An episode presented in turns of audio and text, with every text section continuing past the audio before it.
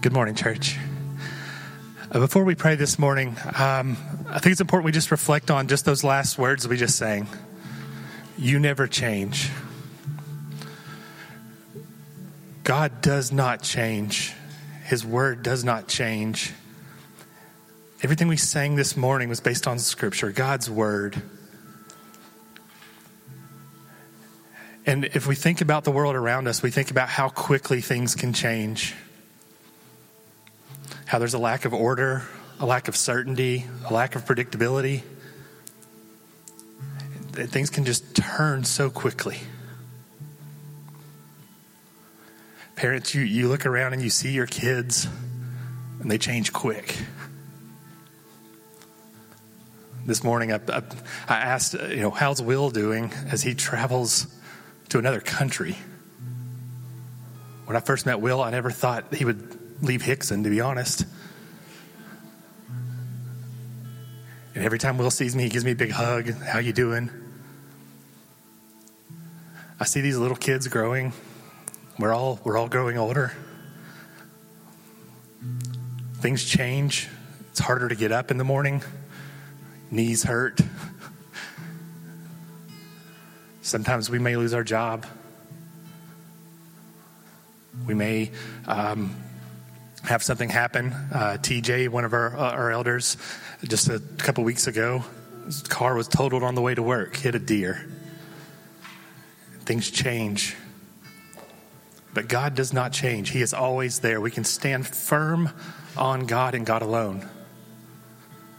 And this morning, before David comes up to preach, and before I pray, I want to just take a moment for everyone to just to just to just to meditate, just to think over what are you standing on? Are you trying to stand on something that is that is not firm and solid? Are you relying on someone or something or yourself? Christ is, is, is calling to you to come to Him, rely on Him, rest in Him, throw all your burdens to Him. There's nothing that He can't handle, and there is nothing that we can handle. So we should stand firm on Christ. We should, we should, we should rest in Him. We should act with Him in our minds.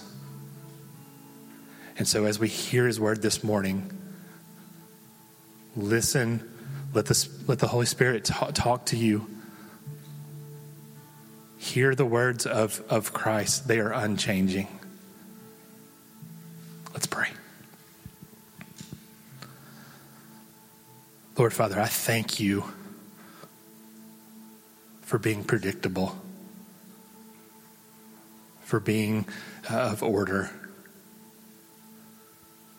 Lord, in a world around us that is just ever devolving into to, to chaos, disorder, uncertainty, unpredictability. Lord, we know that there, there are things that can change so quickly here on this earth. But you do not change.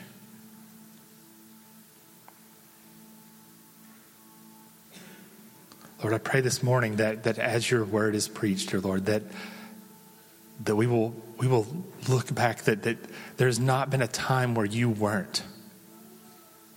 There will not be a time where you will not be.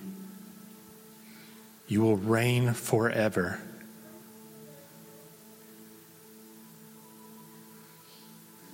Lord, thank you. I pray this morning that as David comes up to preach, that that you will give him boldness, give him um, uh, your authority to speak your words, and that we will hear your words, we will be changed by your words. And that if we're, we're living our lives on some sort of unstable foundation, dear Lord, that we will just, just take the invitation just to stand on your foundation, an unchanging, undefeated, solid rock to stand on.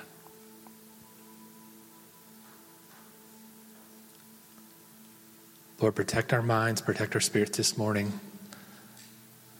Don't let Satan get in, get in to distract us with the, the chaos of the world around us. We love you. We thank you for all that you have done for us, all that you are doing for us, and all that you have in store for us. Let us hear you this morning and live in obedience. It's in your name we pray. Amen.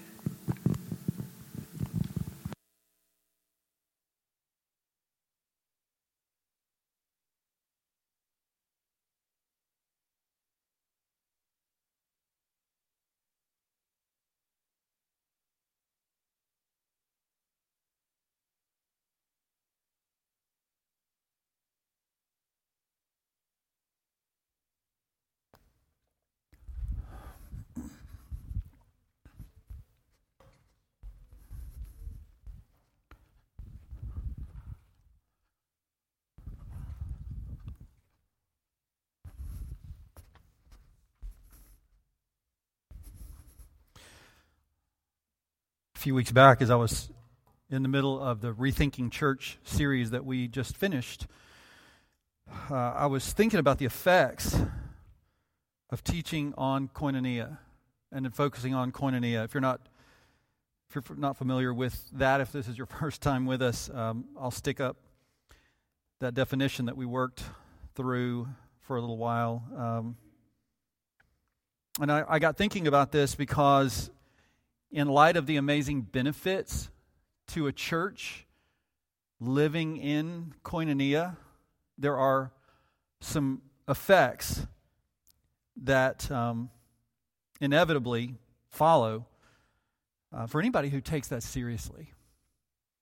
Anybody who decides that you really want to live in that kind of, of close fellowship that only Christ can provide. But what it essentially means, if I were to sum it all up, it means you've got a target on your back. It means you're in the crosshairs. So I began to think about what to do about that. Uh, over the course of the next couple of weeks, I realized that I needed to develop a, a series where we could address it, where we could deal with and help us keep from giving up under the pressure that mounts so I turn to Ephesians chapter 6, verses 10 through 20 as the text that I hope that you will be strengthened by uh, and encouraged in the next eight weeks as we go through this text. So I want us to start by reading it together or follow along as I read it, if you will.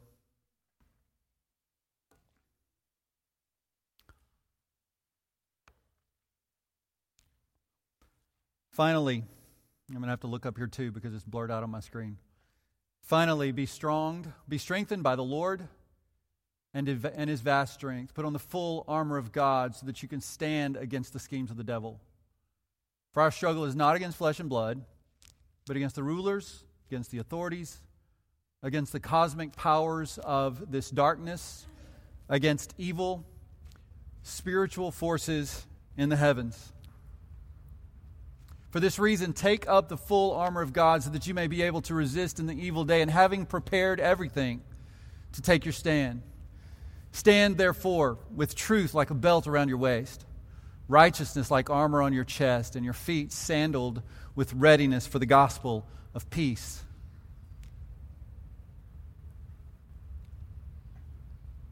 In every situation, take up the shield of faith with which you can extinguish all the flaming arrows of the evil one. Take the helmet of salvation and the sword of the Spirit, which is the Word of God. Pray at all times in the Spirit with every prayer and request, and stay alert with all perseverance. Pray also for, for me that the message may be given to me when I open my mouth to make known what, with boldness the mystery of the gospel. For this I am an ambassador in chains. Pray that I might be bold enough to speak about it as I should if we're going to take seriously and be serious about developing koinonia within our fellowship, then there is one thing that I am sure of that we have to keep in mind, and that is that Satan hates it. He will do everything in his power to stop it, everything in his power to thwart it. And a church living out koinonia is powerful and is a major threat because there's virtually nothing that we can't do. There's nothing that we can't do that God calls us to do if we are focused on Him for the sake of the kingdom. So, so you may find, or maybe you have found over the last weeks, uh, if you've been taking seriously this, this focus on koinonia and being the church, being the, uh, the ecclesia, you may find that you have perhaps been more easily frustrated with the people around you, especially your family. They tend to get on our nerves the most. Or church members. Maybe we're more easily offended. Maybe friendships are more challenging, or, or even just getting together. I have found it's been really hard over the last several weeks just to make appointments with people. Just because the schedule gets overloaded, the, the weather happens, so, so many things that can keep us apart. We might find that it's harder to fight off sinful temptation, that we're more apathetic towards our faith than normal. Maybe you're doubting God's love for you, or even doubting the efficiency or the truthfulness of the Word of God itself. Or maybe you're just busy, distracted, overwhelmed. Well, my prayer is that you will recognize these for what they are and not be overwhelmed or discouraged by them. As a matter of fact, it, if we look at this the right way, it's an encouragement because it means that we're a threat.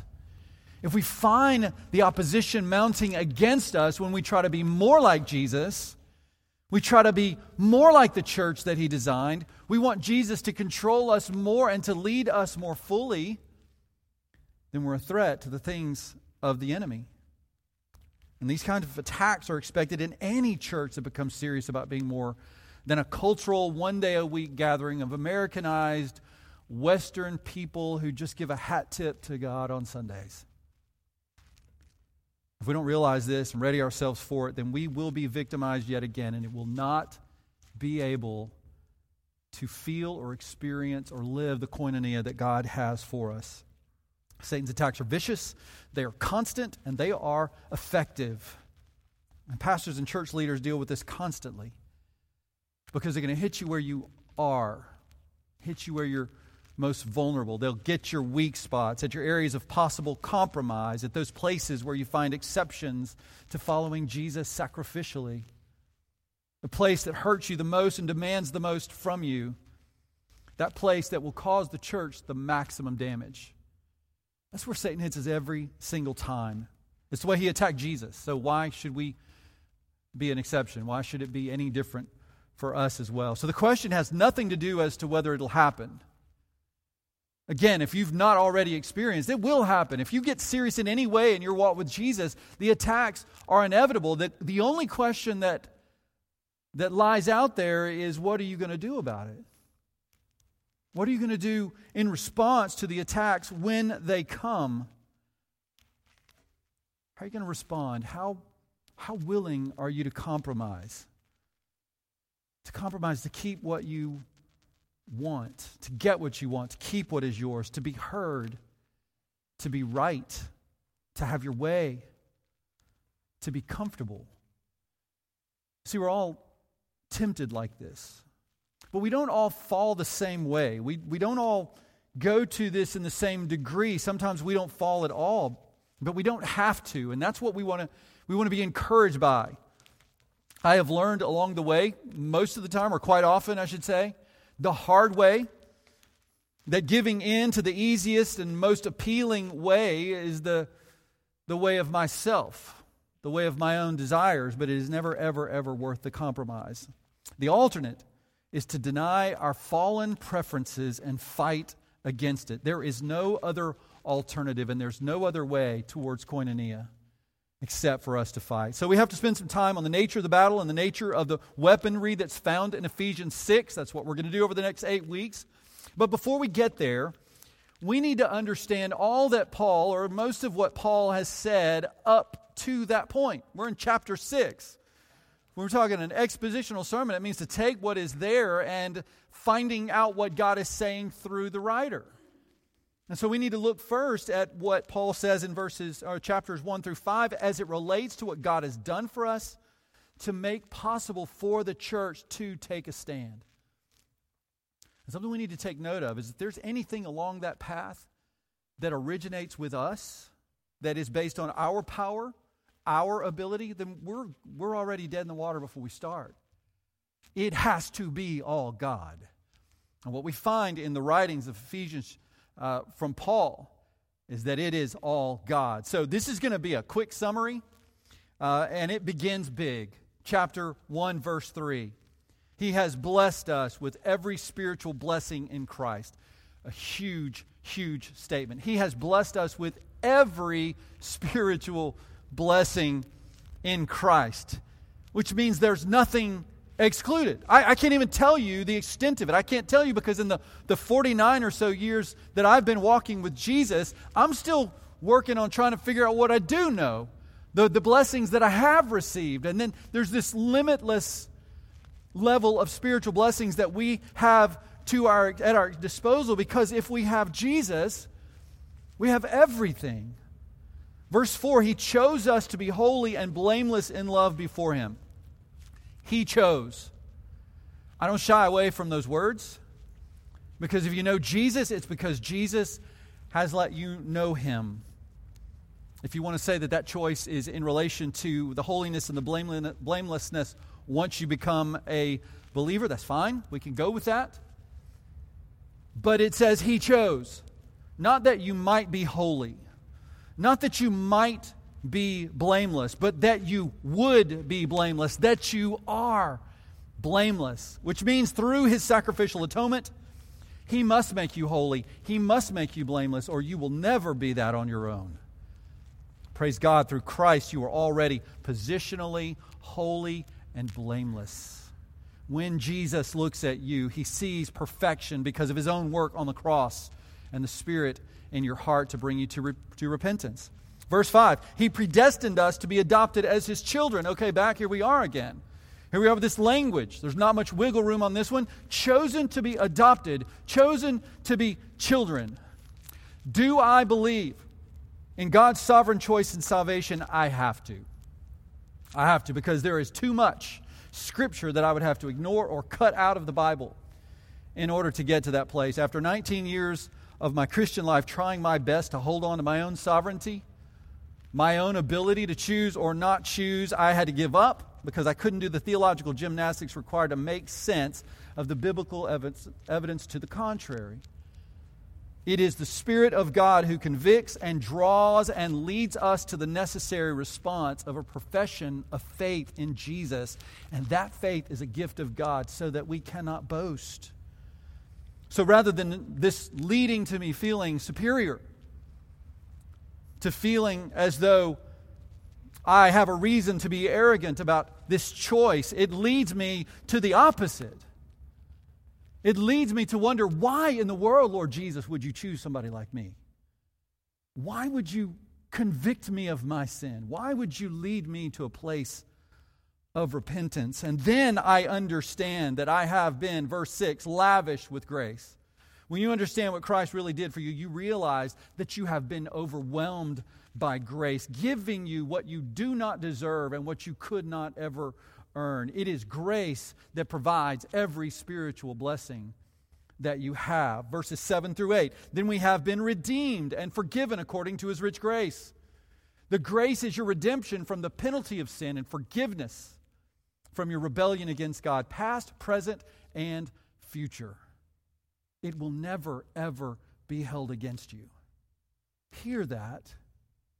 Because of Jesus' work on the cross, in spite of the enemy wanting to tell you the contrary, you will never be held accountable for what you have done if you have been washed by the blood of Jesus. It will never be held against you, Hebrews chapter 10 and other passages tell us. Verses 9 through 12, the mystery of his will has been revealed to us that he is, the, he is bringing all things together in Jesus to give us an inheritance, which is Christ. So you've not only been redeemed by Christ, you've been called by Christ, you are co heirs with Christ, so that all that is Christ is yours. The inheritance is Christ Himself. Christ, the source of all spiritual blessing, is yours because of your adoption. Verses 13 and 14. We are sealed by the Holy Spirit This adoption as children can never be undone. You can't sin your way out of it any more than you were able to work your way into it.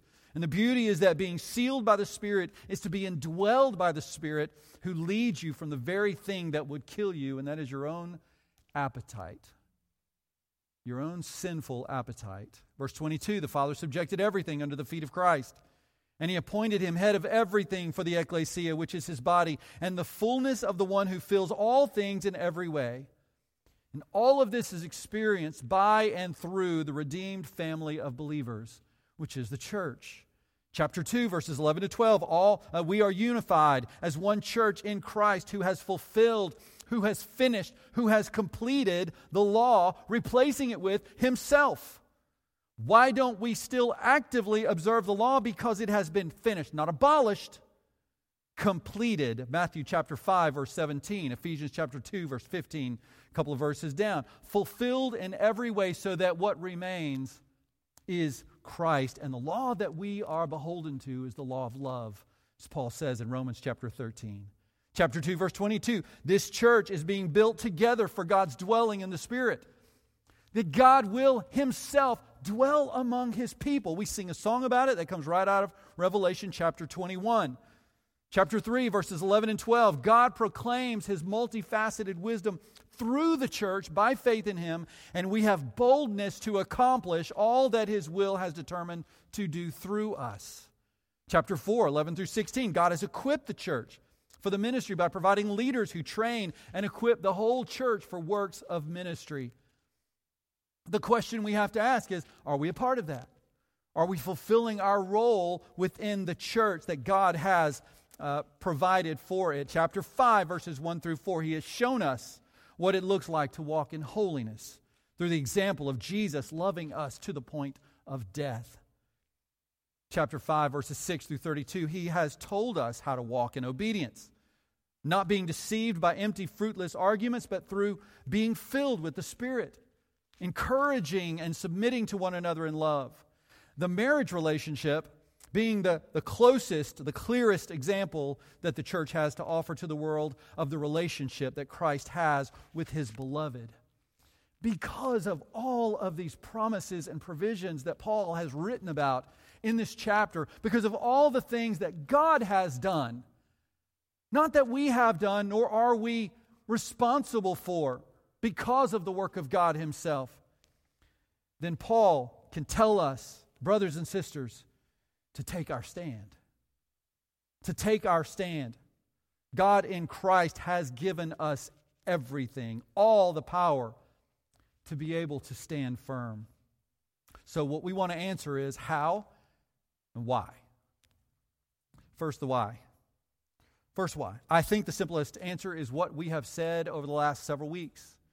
Because God has created the church as an outpost of heaven in the world because we are the hands and the feet and the, the, the heart of Jesus here in the world. We do, we are to do spiritual battle on behalf of each other so that the glory of Jesus will be seen through our standing in the face of things that ought to knock us down and knock us out.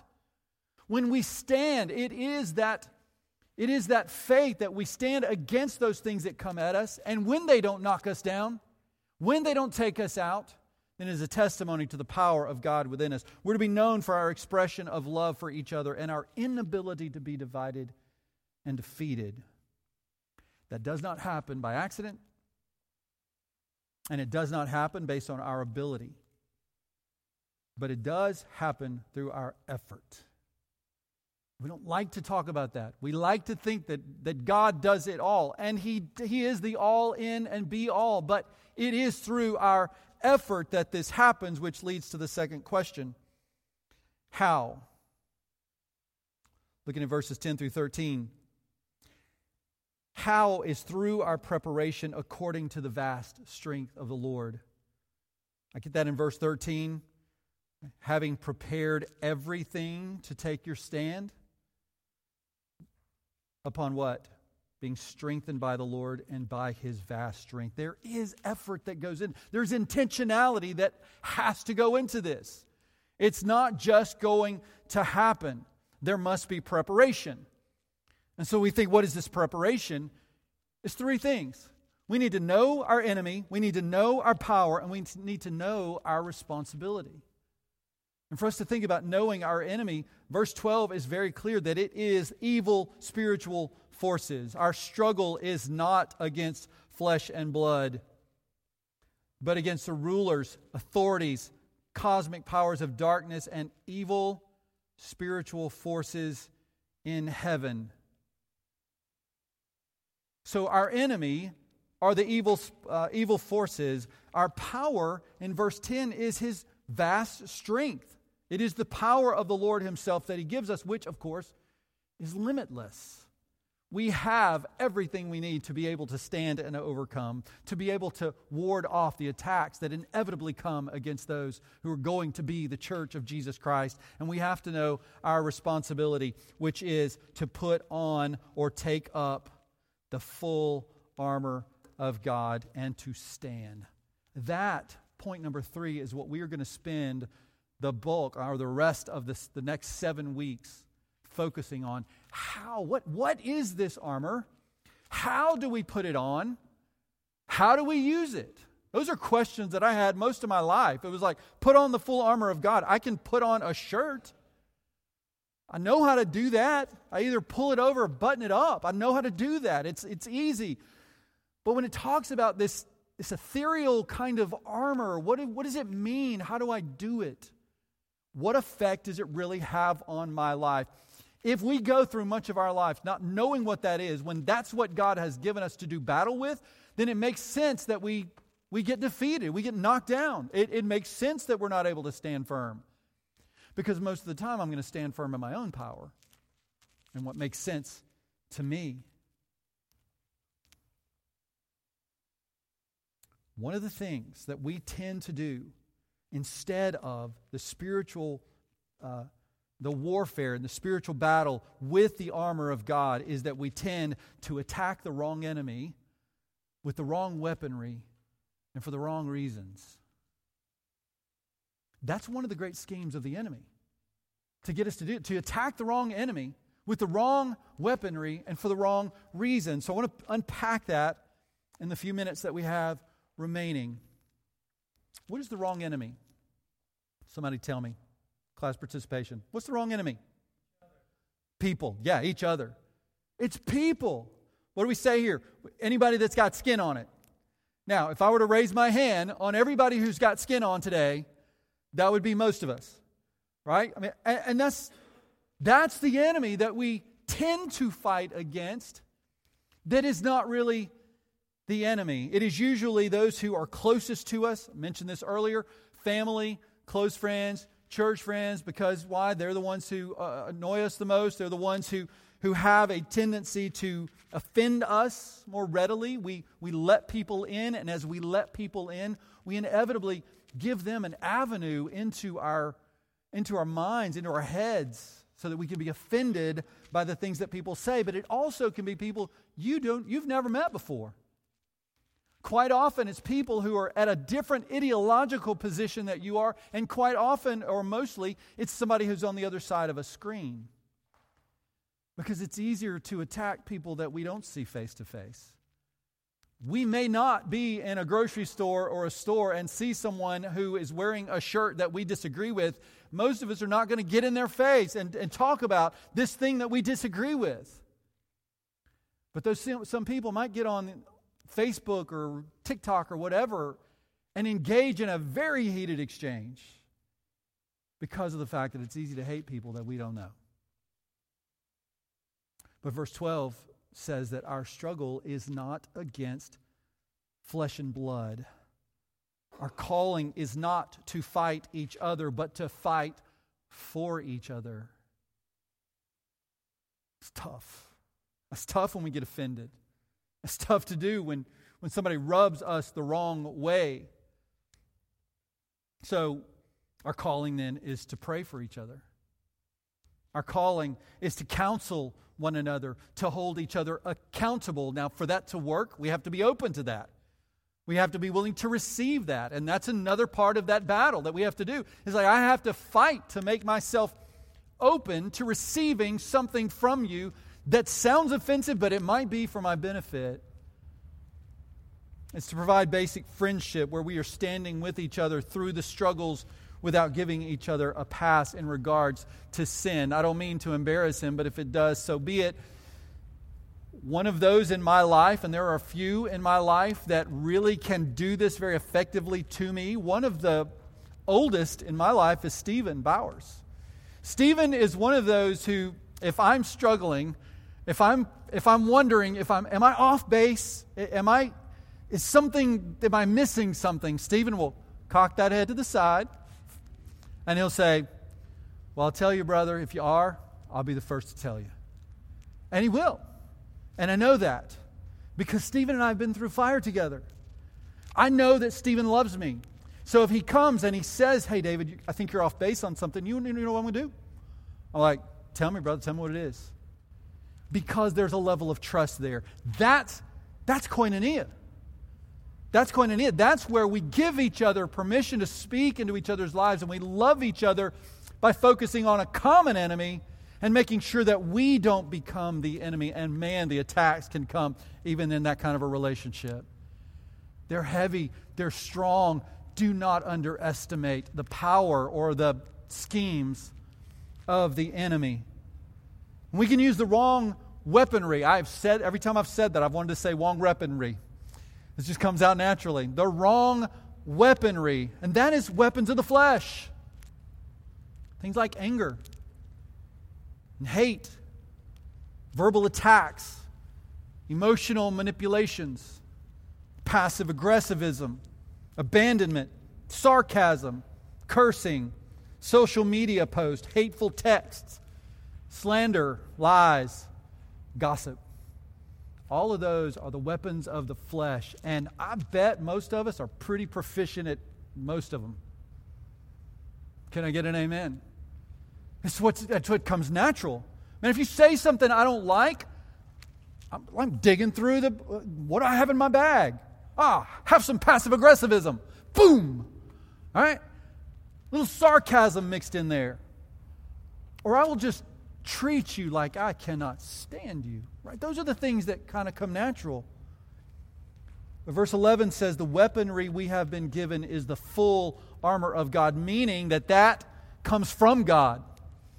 It is the weaponry of God. It comes from God, and so it is going to be in according to his nature but it is also going to be that which brings him glory. And none of those things that I tend to pull out of my own bag of tricks, they don't bring God glory. All they do is they, they defend my fragile ego. They protect me from the Spirit of God that would change me through accountability. They protect me from the things that I'm afraid of. Fear is not of God. So we, we use the wrong, the wrong weaponry. I told you I do it every time. And finally, we do it for the wrong reasons. I said that the weapons of God are from God, according to God, and for His glory. Well, the reasons that I would use the weapons of the flesh is self centeredness and pride, impatience, arrogance, and fear. Things that are centered on the love of self rather than the love of God. It's like, how much do we, how much do we have to hate each other? If every time we were to speak to one another a word of truth, that there's a counterattack with a weapon of the flesh. You think, well, I don't hate, I don't hate you. No, you probably don't. You probably don't, but when we bow to the schemes of the enemy, then we act as though we hate each other. We act as though we don't love each other, as though nothing has changed in us, that there's been no transformation in us whatsoever. Have you been transformed by the Word of God, by the power of God, by the Spirit of God? Then, if so, that we need to make sure that we are not using the wrong weaponry for the wrong reasons. We have to, verse 11, t- to stand against the schemes of the devil. To take our stand is to say enough to the tricks of the enemy because we are the church. And the gates of hell cannot stand against the church when it is submitted to the power and the Spirit of God. Some of the schemes, as I was thinking through these, some of the schemes tend to be to twist the Word of God. Right? It's, it's the it's the age old, right? It's what, it's what he did to Adam and Eve. It was so easy and simple. It was so simple. Did God actually say? What's the answer? Yeah. Yeah, he did say. But it was a, a simple scheme that caught them because it's what they wanted to do. Don't you know? They were looking at that. It was like, man, hey, Adam, why, why do you think God said not to do that? I mean, that's the best looking tree in there. I mean, it's that's good stuff right there. It's good eating, as we say in the South. So they're walking around the garden, and there, there's that there's that tree again. And when the enemy comes up, all he has to do is say, Did God really say that? Hmm. Maybe not. Twist the Word of God to turn us against each other in defense of our own desires, fueled by pride and self idolatry, or for our own point of view, to cause us to fail morally or spiritually, to focus on the problem rather than the Savior. Hmm. Let me, stop and say that one again. I think that's one of the easiest ones. Because the problems always are seen through a microscope. Right? Think about that. When, when you have a problem, I don't care how small. I mean, it, it's like if you have a physical problem, like you've got a splinter. A splinter can make me want to gouge my eyes out. It hurts so bad. Right? It just, it just all of my attention focuses on that spot, whether it's in my foot. Every time I take a step, now I'm jamming it up in my foot. It feels like my leg's going to fall off. Everything that happens is like a microscope where it's magnified. When in reality, when we look through our Savior, the problem is like more like looking at Him in a microscope, and the problem is like looking through a telescope. It's just so far off. The thing that the enemy always wants to do is to take our eyes off Jesus and put it on the splinter. To take our eyes off of the Savior and look at the small thing, the problem in my life, that, as I said earlier, is the very thing that God is going to turn around and use it for your, your good and His glory. But the enemy always wants to switch that around. And that is why it is so very important that if the church is going to be the church, we have to do battle on behalf of each other, be able to speak the words of truth, not to belittle the problem, but to magnify the God. Right? The problem, what we often do is, ah, that's not so bad. Yes, it is.